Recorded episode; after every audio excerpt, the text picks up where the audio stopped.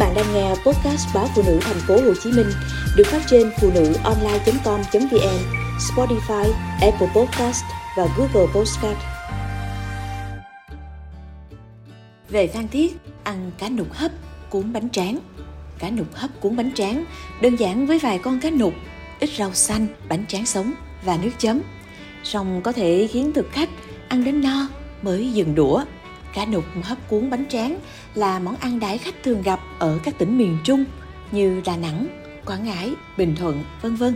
Món ăn này có cách chế biến khá đơn giản.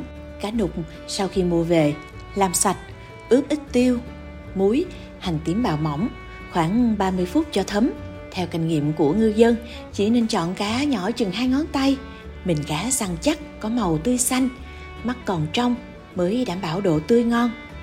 Sau khi ướp xong thì để cá vào tô hay đĩa, đặt vào nồi lớn hơn rồi đổ ít nước vào nồi, hấp cách thủy khoảng chừng 20 đến 30 phút là cá đã chín. Phức tạp và cầu kỳ nhất là nước chấm. Khi tôi thực hiện thao tác phổ thông cắt và nặng chanh để lấy nước cốt thì cô bạn người Phan Thiết Rặc đã bắt tôi dừng lại rồi cô bạn tỉ mẩn lột vỏ, tách muối, bỏ lớp lụa bên ngoài, bỏ hạt và tách lấy từng tép chanh cho vào chén dầm nhuyễn, chiết lấy nước, cuối cùng rồi mới cho vào nước mắm. Đây là bí quyết gia truyền của mẹ. Thực hiện các thao tác này, chanh không bị dập, nước cốt chanh sẽ không bị đắng hay có mùi ê. Cô gái phan thiết chia sẻ, cả đục hấp ăn kèm bánh tráng mỏng, bún tươi và đĩa rau sống gồm xà lách các loại rau thơm như húng lủi, quế, tía tô, được lặt sạch, ngâm nước muối vẩy ráo và dưa leo sắc mỏng nhúng bánh tráng mỏng vào nước, gắp cọng salad, vài lá rau thơm, miếng dưa leo và ít bún. Cuối cùng thì là dẻ miếng cá, cuốn đều, chấm với nước mắm. Cá nục tươi nên có vị ngọt, quyện với vị thơm của hành tím tươi mát của rau sống.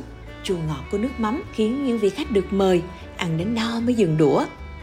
Khi ăn, một người bạn trong nhóm hỏi về xuất xứ món ăn. Cô mình chủ nhà cho biết, rất khó để biết món ăn này có nguồn gốc từ đâu hay ai là người đầu tiên sáng chế ra món ăn này? Như cô nói thêm, khi cô còn nhỏ, cô đã được ăn món ăn này. Mẹ cô cũng được bà ngoại làm cho ăn khi còn đi học. Có lẽ nói món ăn bắt đầu từ một làng chài hay một cư dân nào đó thì sẽ đúng hơn, cô kết luận.